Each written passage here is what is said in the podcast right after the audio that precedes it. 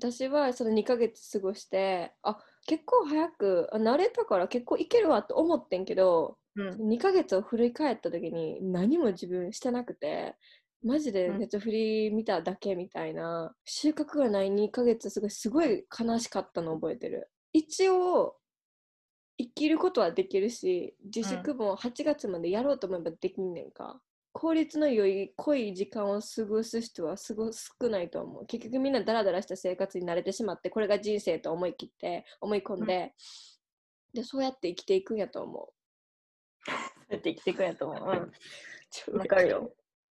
そうだよだね。から楽しさも忘れちゃうからさもう慣れるから悪い意味でうん。いい意味でもそうそう、なんかだんだん欲欲がなくなっていくよね。そうこれが普通だからさ、なんか。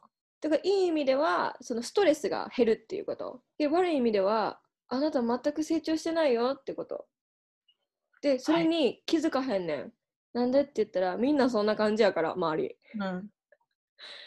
頑張ってる。るやつおらんもん全然でも、エレってそんなもんじゃね？頑張ってるやつおらんくない？別に。わかんな。ない帰ってきて思うよなうん。ね、頑張ってる人多いと思うけど、なんかこう、一人でコリコリ頑張ってる人いなくない？なんか。今日読んだ本には僕が知ってる80%のアーティストは天気が悪いとこに住んでるよねって言って。なんでかって言ったら 天気が悪いと家にこもって考えることしかせえへん、超クリエイティブになるし天気がいいことをすごくラッキーだと思う。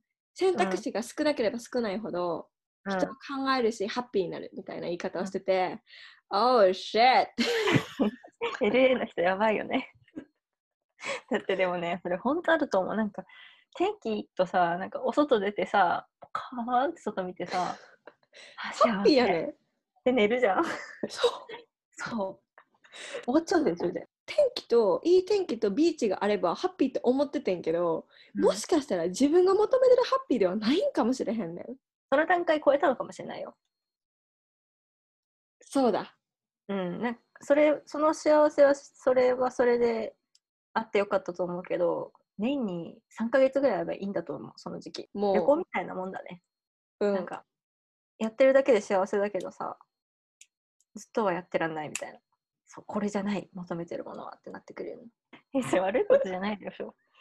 いやあの自分で経験したから分かることやね。で今反省してるわけやねんけどだからこそ日本に帰ってきてすごい良かったのはその本を読んで日本人としてちゃんとあの解釈できるようになった。いや LA だからみたいな私 LA に住んでるからみたいな自分での勝手な処理の仕方をなくしたらすごうんいいろんなことを違う視点から考えることができて結構いろいろスッて入りやすいねんな。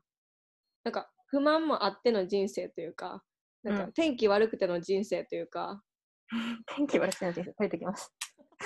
悪くての人生いいな。なんか最初から楽しくなくてよくって、ネガティブな経験に対して自分が頑張って耐えて、その過程を乗り越えるからポジティブな経験になるだけで、最初からポジティブな経験ってあんまり深くないねんな。だからビーチで寝転んで、ああ幸せってあんま深くないねんな。うんその時は 幸せ なんかネットフリックス見てああ幸せってあんま深くなくて そうだよ。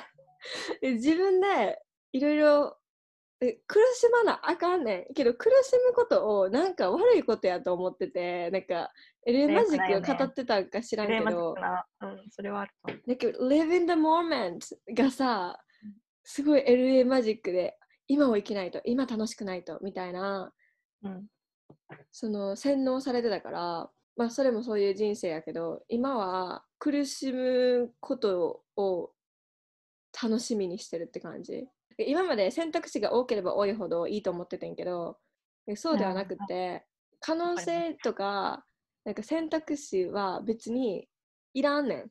あの多くなくていいねん。全然少なくてよくて。で少ない中でどんだけ自分がなんか深く取り組めるものを探してこれがうん。自分の大事なものですって決めて、それに真剣にもう命かけて取り組んで幸せを見つけられるかと感じられるか感じ続けられるかみたいなを感じてきてさいあのいろいろ自粛生活すごく限られてるから、完璧な修行場所なんですよ。